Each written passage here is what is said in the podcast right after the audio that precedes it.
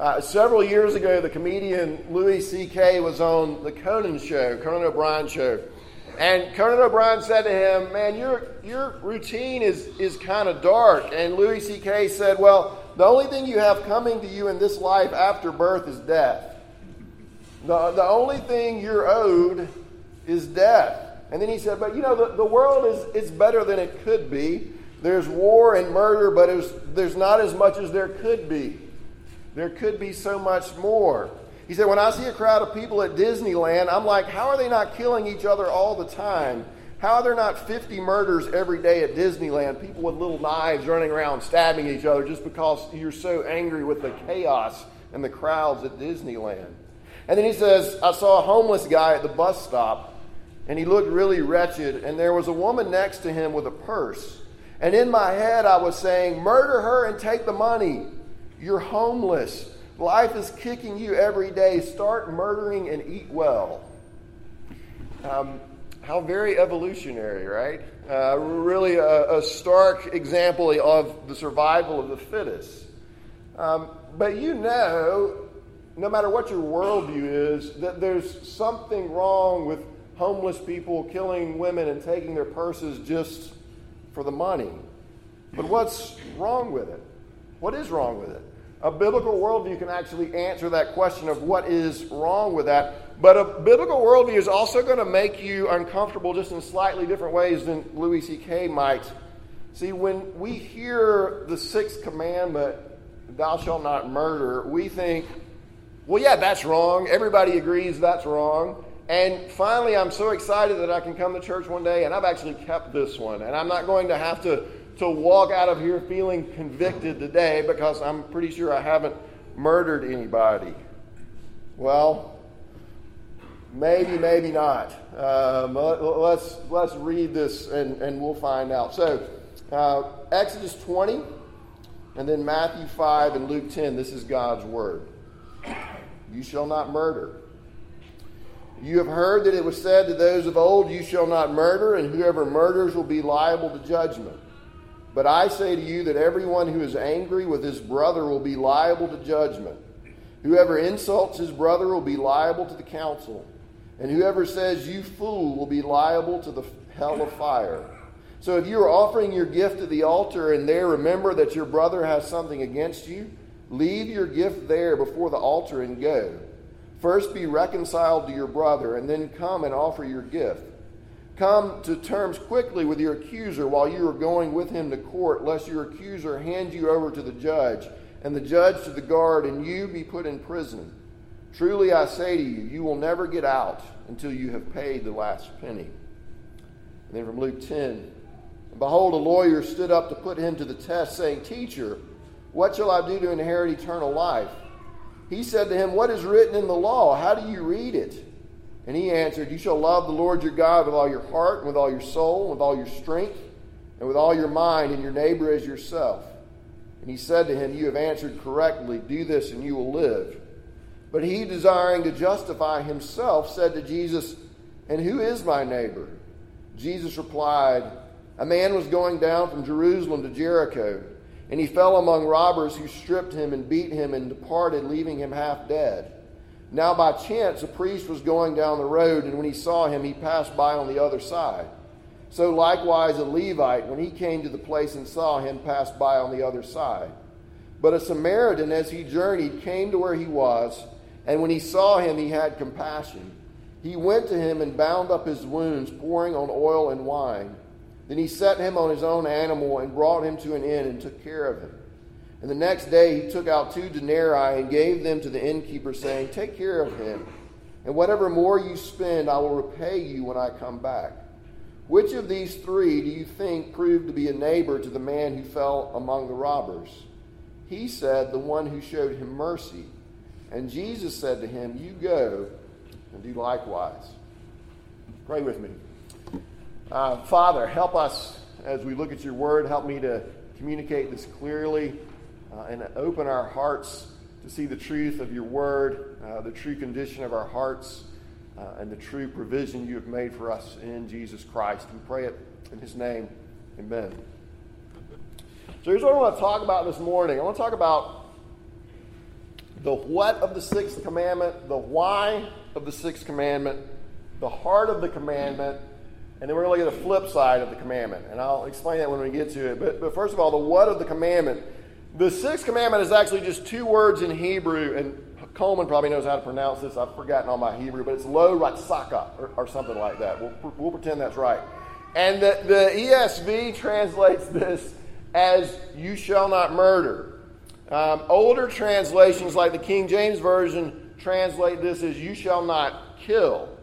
Now, obviously, in our language, killing and murdering uh, are two entirely different things. So, how do we figure out what the best translation of this is? Well, we use Scripture to interpret Scripture. And if you look through the Old Testament, this word here is never used to refer uh, to killing in a just war, it's never re- referred to killing an animal. Um, there's a different Hebrew word that's used for capital punishment. There's a different Hebrew word that's used to describe self defense.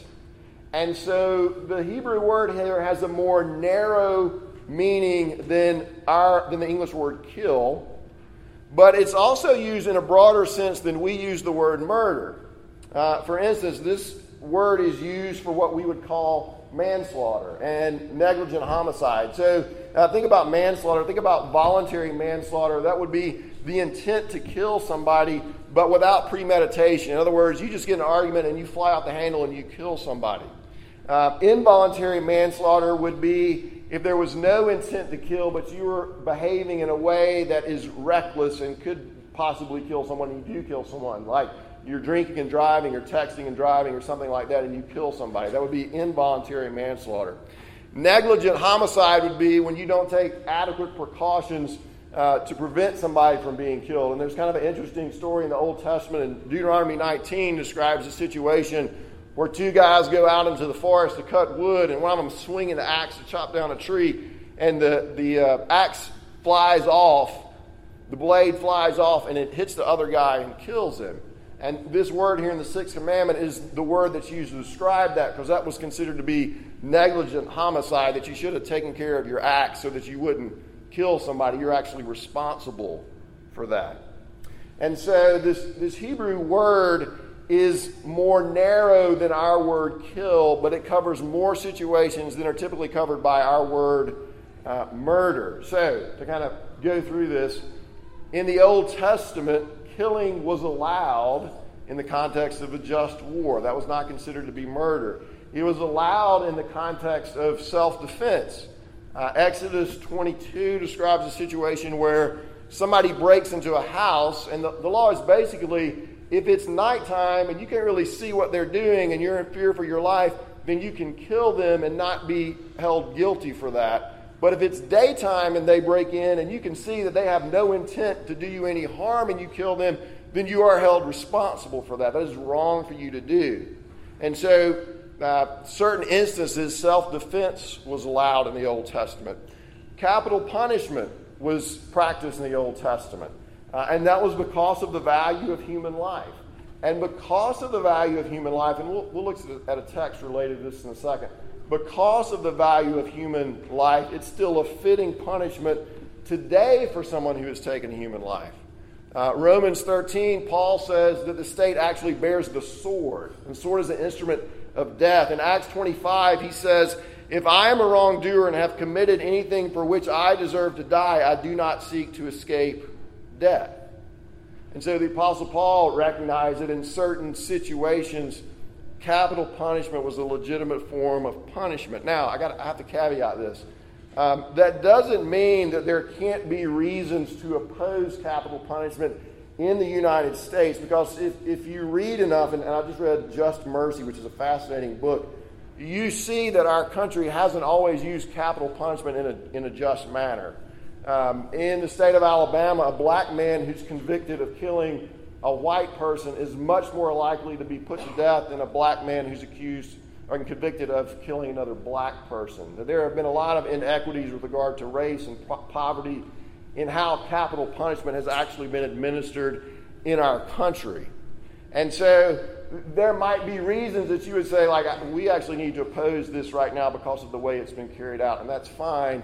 But that's not, you can't oppose it and say it's just wrong in general. Right, there are certain situations in which this is actually a just punishment from Scripture. So, the sixth commandment doesn't prohibit capital punishment. It doesn't prohibit killing during a war. It doesn't prohibit killing in self defense. It does prohibit murder, manslaughter, negligent homicide, things like euthanasia, uh, suicide, and abortion. And let me, let me talk about a couple of these for a minute. Let me talk about suicide first. Um, all of us have been touched by this in, in one way or the other. It's, it's horrible. Uh, it, it seems to be on the increase in our society, and it's wrong. Uh, and, and let me say, it's wrong because it's taking the life of someone who's made in the image of God. Taking your own life, and you are made in the image of God, and, and you, you're not supposed to do that. Um, but I'm talking ethically right now, okay? I'm not talking about pastorally how you would deal with somebody in this situation. But Juliet Gossett said this She's a wife and a mother who's had five family members commit suicide.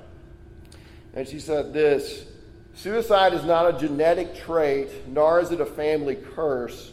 Suicide is a sinful choice made by an individual. This statement is neither unloving or disrespectful, it is the truth.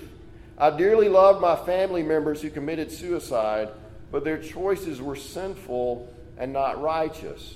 And she says in saying this that her hope is that somebody will, will hear this, that'll get kind of stuck in their head, and then down the road, maybe if they are contemplating suicide, if nothing else dissuades them, then maybe the fact that they think this is, this is actually wrong, this is against God's law, maybe that will actually dissuade them from doing this. So, suicide is a sin but it's not the unforgivable sin, as people sometimes think. It's certainly not the unforgivable sin. John Frame uh, tells a story of a missionary friend who lived in Africa, uh, and he came back, and he didn't really elaborate on what happened when he got back, but this man sank into a, a period of deep depression and discouragement, and he tried to kill himself multiple times.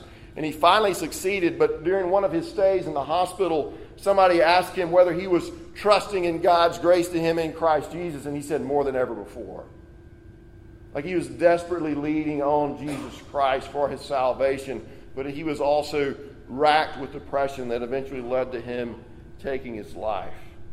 Um, Christians do get depressed, Christians do struggle. Sometimes depressed to the point of, of taking their own life. And, and let me say, on a more pastoral note, if you're wrestling with this, or if you're trying to counsel somebody, you've got a friend who's wrestling with this, I don't think you necessarily lead with the sixth commandment and say, like, hey, this is what you want to lead with is mercy. Uh, what you want to lead with is a listening ear. Uh, what you probably really want to do is get help and, and get somebody who has dealt with us to enter into this situation with you. Uh, what you want to do is point them to the mercies of God and Jesus Christ and remind them that their life really does matter. And, and there really is a purpose for you to be here, even though your life feels desperate and pointless. There's a reason for you to be here, and there are people who love and care about you. I think it's to, to, good to, to have in mind, kind of, if you ever go through a, a period of depression like this. The, uh, the um, there's a man named William Cowper, and William Cowper tried to kill himself multiple times. He even wound up in an insane asylum and he was befriended there by John Newton, who was the converted slave trader who wrote the hymn Amazing Grace. And William Cowper came to know Jesus, and he loved poetry. And John Newton thought, man, this would really be good for this guy's soul if I got him writing more poetry. And so they sat down and wrote a hymnal for their church. Uh, and some of the hymns that William Cowper wrote, you may know, God moves in a mysterious way, and there is a fountain filled with blood. And those, those are hymns that we still sing as God's people. And so here's this guy whose life was dark, whose life was bleak, who he, he struggled with thoughts of suicide, and yet his life was greatly used by God. And so we need to remember that, that in the midst of our darkness, there is, there's hope for us. There's hope for us. Um, let me talk about a, a, abortion a minute. Uh, this is a, hard to talk about for numerous reasons. One, because it's such a, a hot button political issue, but it is sin. Uh, it is the unlawful taking of a human life. Exodus 21 depicts a situation where two men are fighting, and one of them strikes uh, a pregnant woman, and she gives birth premature, prematurely. And the text says if neither the mother or the child are really harmed, then the person who struck them can be fined, but that's kind of the extent of it. But if the mother or the child actually die as a result of this blow, the text says, then you shall pay life for life, eye for eye, tooth for tooth. That the one who struck them had to actually pay with their own life. Uh, Psalm 139, 13, for you formed my inward parts. You knitted me together in my mother's womb. I praise you, for I am fearfully and wonderfully made. Uh, Hosea 12, 3 says, In the womb, he took his brother by the heel. Twins in the womb, he took his brother. And so the, the scripture re- repeatedly views unborn children as persons. And it is unlawful to take the life of a person made in the image of God. Uh, a couple of quotes related to this. This is from John Frame. From the point of conception, unborn children have a full complement of chromosomes, half from the father and half from the mother. Therefore, the unborn child is not, quote, part of his mother's body. His genetic makeup is different from hers. So we should not treat the unborn child as we should hair or fingernails, or even as we treat organs like the gallbladder or liver. The unborn child is a separate and unique human being. Uh, John Calvin, for the fetus, though enclosed in the womb of its mother, is already a human being, and it is almost a monstrous crime to rob it of the life which it has not yet begun to enjoy. If it seems more horrible to kill a man in his own house than in a field, because a man's house is his place of most secure refuge, it ought surely to be deemed more atrocious to destroy a fetus in the womb before it has come to light. And he, he's saying, like, if you think it's more horrible to, to kill a guy in his home than out in the field because this is the place where he's supposed to be safe, how much more should an unborn child feel safe in a mother's womb? And how much more atrocious is it to take the life of that child in the womb? And so, abortion is, is it's killing, it's a murder, it's the unlawful taking of a, of a human life. So that's the what of the commandment. Why? Why this commandment? What's the why of the commandment? Why does God make such a big deal about us murdering or taking the life of another human being? Genesis 9 6 Whoever sheds the blood of man, by man shall his blood be shed. Okay, why? For God made man in his own image. Murder is a horrendous crime which calls for capital punishment because man is actually made in the image of God. Men and women are made in God's likeness. We are, we are little statues of God. And so the person who cuts you off in traffic, the person who breaks in front of you in the line at Aldi, the, the person who steals your purse, the person who votes for the other party, and you can't understand why. Each of these people are actually made in the image and likeness of God and therefore have dignity and we should treat them well, and we should honor them as those who are made in the image of God, and we should, we should love them. Uh, human beings are uniquely made in the image of God in, in all of God's creation. Our, God, our lives are uniquely valuable because we are made in God's image. And so, because of this, there are only these limited number of situations in which killing, the taking of life, is actually allowed. Now, Contrast this with what one medical professor said, and I'm going to summarize part of this. He said, All this image of God stuff, all this image is just a bunch of mumbo jumbo, and we need to get rid of that. And he said, If we could get rid of that, we will not regard as sacred the life of each and every member of our species. All right? And so he said, like, if we would quit regarding people as made in God's image, then we don't have to regard every single person as sacred anymore. And, and what that means is if you're taking up resources, if you're becoming a burden on society, a burden to our species, then sorry, but we may need to put you down for the good of the rest of us. Uh, there's a um, there's a show on Netflix right now. The the Coen brothers. Uh, it's called um, The Ballad of Buster Scruggs. Okay, Coen brothers fans, you need you need to watch this. It's a series of uh, kind of western short stories. And, and I hadn't watched it in a while, but I, I think I'm going to get the story right. There's, there's one particular one where there's a guy who has no arms and no legs. and someone kind of takes him in and this guy like learns to basically give performances where he recites dramatic poetry. And it's kind of like this whole stage scene. And so they travel around the West, and this guy, they roll him up on the stage, and he does his dramatic readings, his dramatic performance. Everybody claps. They pass the hat around, they get some money, they go on to the next town. And this goes great for a while, but eventually, you know, the act grows old. It's not as, you know, people aren't enjoying it as much. They're not getting as much money in the hat. And so the, the guy who's the guy who can walk around, whatever, the manager, um, he, he decides or he figures out another way to make money. And so the guy with no arms and no legs isn't as much use to him anymore. And he's actually taking up resources because he's got to carry him everywhere and take him to the bathroom and just, you know, feed him and, and everything. And so one night, the manager gets up in the middle of the night and he walks to the back of the wagon and he just grabs the guy and he walks over to a ravine and just throws him down. He just, he just throws him down. You're, you're taking up space, you're taking up resources. Y'all, that's what we're doing with abortion. That's what we're beginning to do with euthanasia.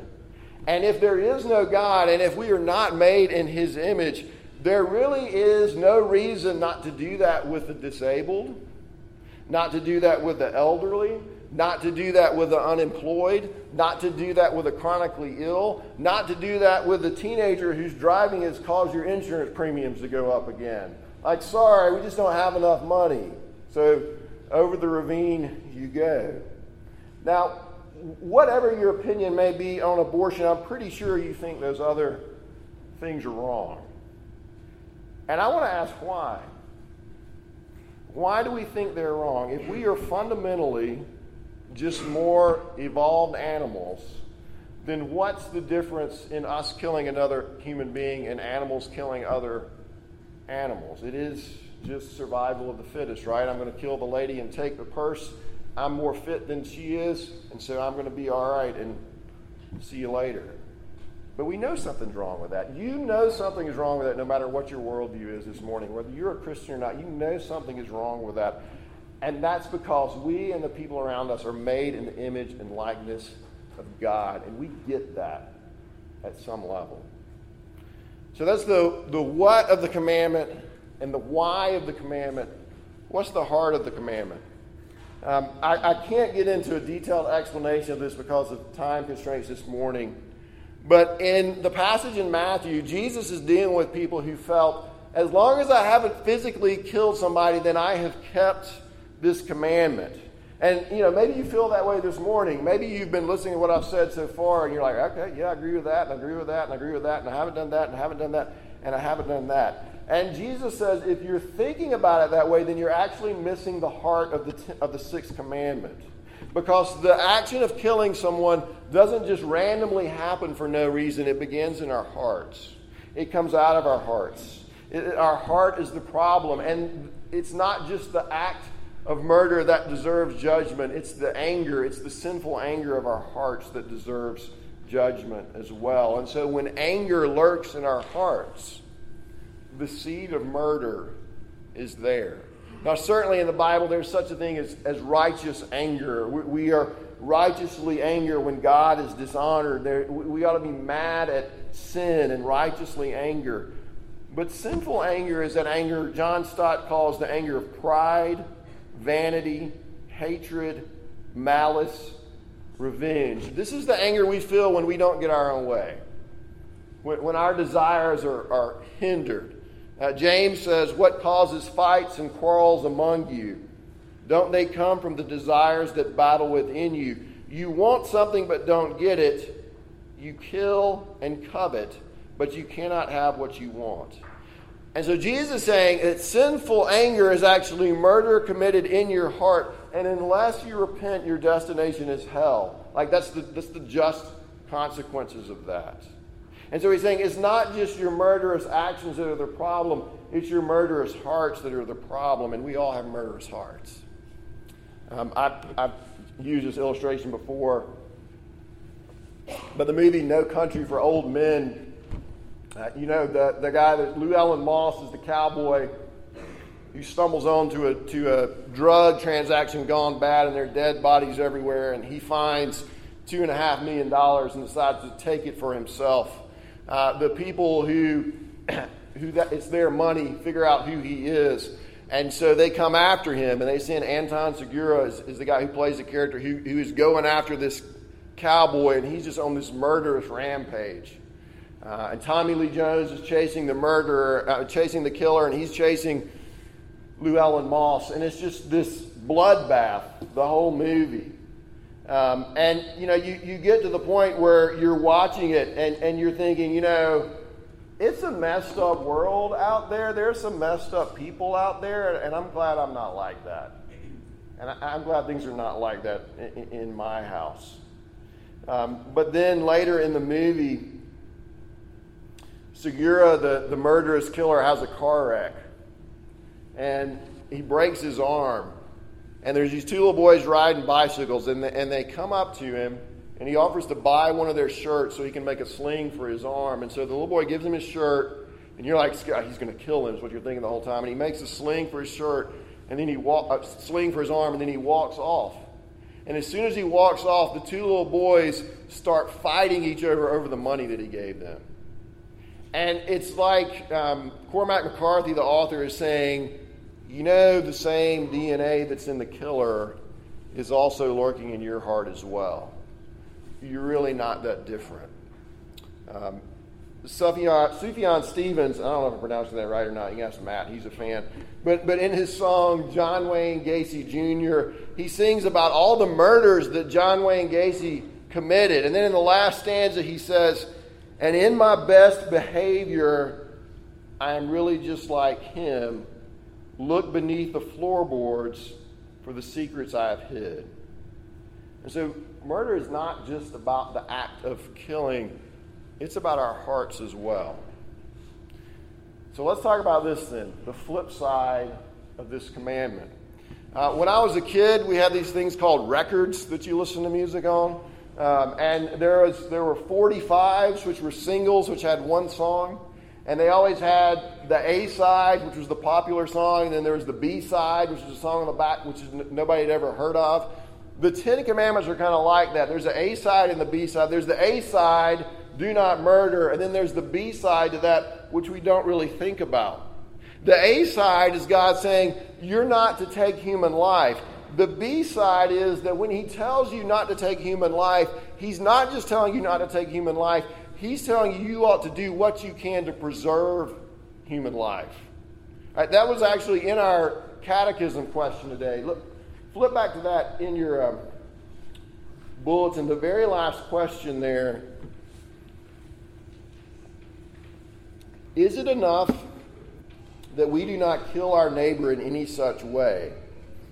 No, by condemning envy, hatred, and anger, God tells us to love our neighbors as ourselves, to be patient, peace loving, gentle, merciful, and friendly to them, to protect them from harm as much as we can, and to do good even to our enemies. And I think that's powerfully illustrated in the parable we read this morning, the parable of the Good Samaritan, which is familiar to all of us.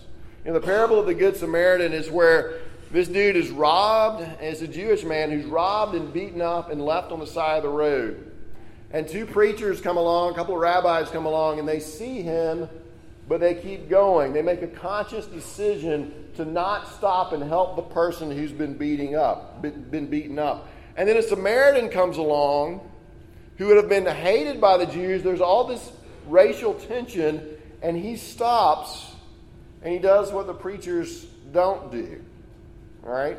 So imagine Jesus telling this story to a white audience in 1950s Alabama or Mississippi or, or, or, South Carolina. And he says, you know, there's this white guy that's been beaten up and he's laying on the side of the road, and two other white guys come by and they just ignore him and leave him laying there. And then a black guy comes down the road and he stops and he helps him, even though he knows that in stopping he's liable to get blamed for, for hurting the guy in the first place. And Jesus says, It's the guy that stopped that did the right thing. And it's the preachers who, in in essence, have violated the sixth commandment. They've said, This guy's life doesn't matter. I got other stuff to do. Y'all, sometimes we break the sixth commandment by doing nothing at all. Uh, Martin Luther said this This commandment is violated not only when a person actually does evil, but when he fails to do good to his neighbor, or though he has the opportunity, fails to prevent, protect, and save him from suffering bodily harm or injury. If you send a person away naked when you could clothe him, you have let him freeze to death. If you see him suffer hunger and do not feed him, you have let him starve. Likewise, if you see anyone condemned to death or in similar peril and do not save him, although you know ways and means to do so, you have killed him. Uh, another Martin, Martin Luther King Jr., in his letter from a Birmingham jail, said this I must confess that over the past few years I have been gravely disappointed with the white moderate. I have almost reached the reg- regrettable conclusion that the Negro's great stumbling block in his stride toward freedom is not the White Citizens Council or the KKK, but the white moderate, who is more devoted to order than to justice, who prefers a negative peace, which is the absence of tension, to a positive peace, which is the presence of justice, who constantly says, I agree with you in the goal you seek, but I cannot agree with your methods of direct action, who paternalistically believes he can set the timetable for another man's freedom, who lives by a mythical concept of time and who constantly advises the Negro to wait for a more convenient season. Shallow understanding from people of goodwill is more frustrating than absolute misunderstanding from people of ill will. Lukewarm acceptance is much more bewildering than outright rejection. Do, do you see what he's saying? He's like, our biggest problem is not the people that actively oppose us. I'm starting to think our biggest problem is the people who agree with us but sit on the sidelines and won't do anything about what's going on. Uh, our own denomination, a couple years ago, we were going through a process of confessing the sins of, of our Presbyterian forefathers with regards to racial issues. And I saw a man stand up on the floor of General Assembly and he said, You know, it's not like we were blatantly racist during the civil rights movement. Our problem was we just ignored the whole thing and stood on the sidelines and didn't offer to help. Sometimes we break the sixth commandment when we don't do anything at all. And so, a question for you this morning is Are you concerned about the poor? Are you concerned about immigrants and refugees? Are you concerned about the homeless? Are you concerned about battered women? Are you willing to be a voice for minorities? Is supporting foster care or adoption or crisis pregnancy centers, is that on your radar? And no, one person can't do all of this, but we can do something. And I think my tendency, at least, is to say, that's terrible. Maybe I'll write a check. What time does the game come on? And then just keep going along my way. So maybe Louis C.K. is right about the darkness of the world that we live in. Do you feel the weight of that? You feel the weight of the law? The weight of the sixth commandment when we, we really think about what it's driving at? It, it crushes us, doesn't it? It's a weight that crushes us. Is there any way for that weight to be removed? Is there any way, is there any hope for a murderer? Is there any hope for someone who is killed unjustly? Is there any hope for a woman who has had an abortion or for the boyfriend or husband who pressured her into getting that abortion? Is there any hope for the angry and bitter and self righteous person? Is there any hope for the person who has turned away from those in need? There's a song by Nick Cave that Johnny Cash covered late in his life. It's called uh, The Mercy Seat, and it starts this way. It all began when they took me from my home and put me on death row, a crime for which I'm totally innocent you know. And he describes the mercy seat, and at times it feels like the mercy seat is the electric chair, and at times it feels like the mercy seat may be the, the throne of God Himself. And he keeps going. He says, The mercy seat is waiting, and I think my head is burning. And in a way, I'm yearning to be done with all this weighing of the truth an eye for an eye and a tooth for a tooth. And anyway, I told the truth, and I'm not afraid to die. I hear stories from the chamber. Christ was born into a manger and like some ragged stranger, he died upon the cross. Might I say it seems so fitting in its way, he was a carpenter by trade, or at least that's what I'm told.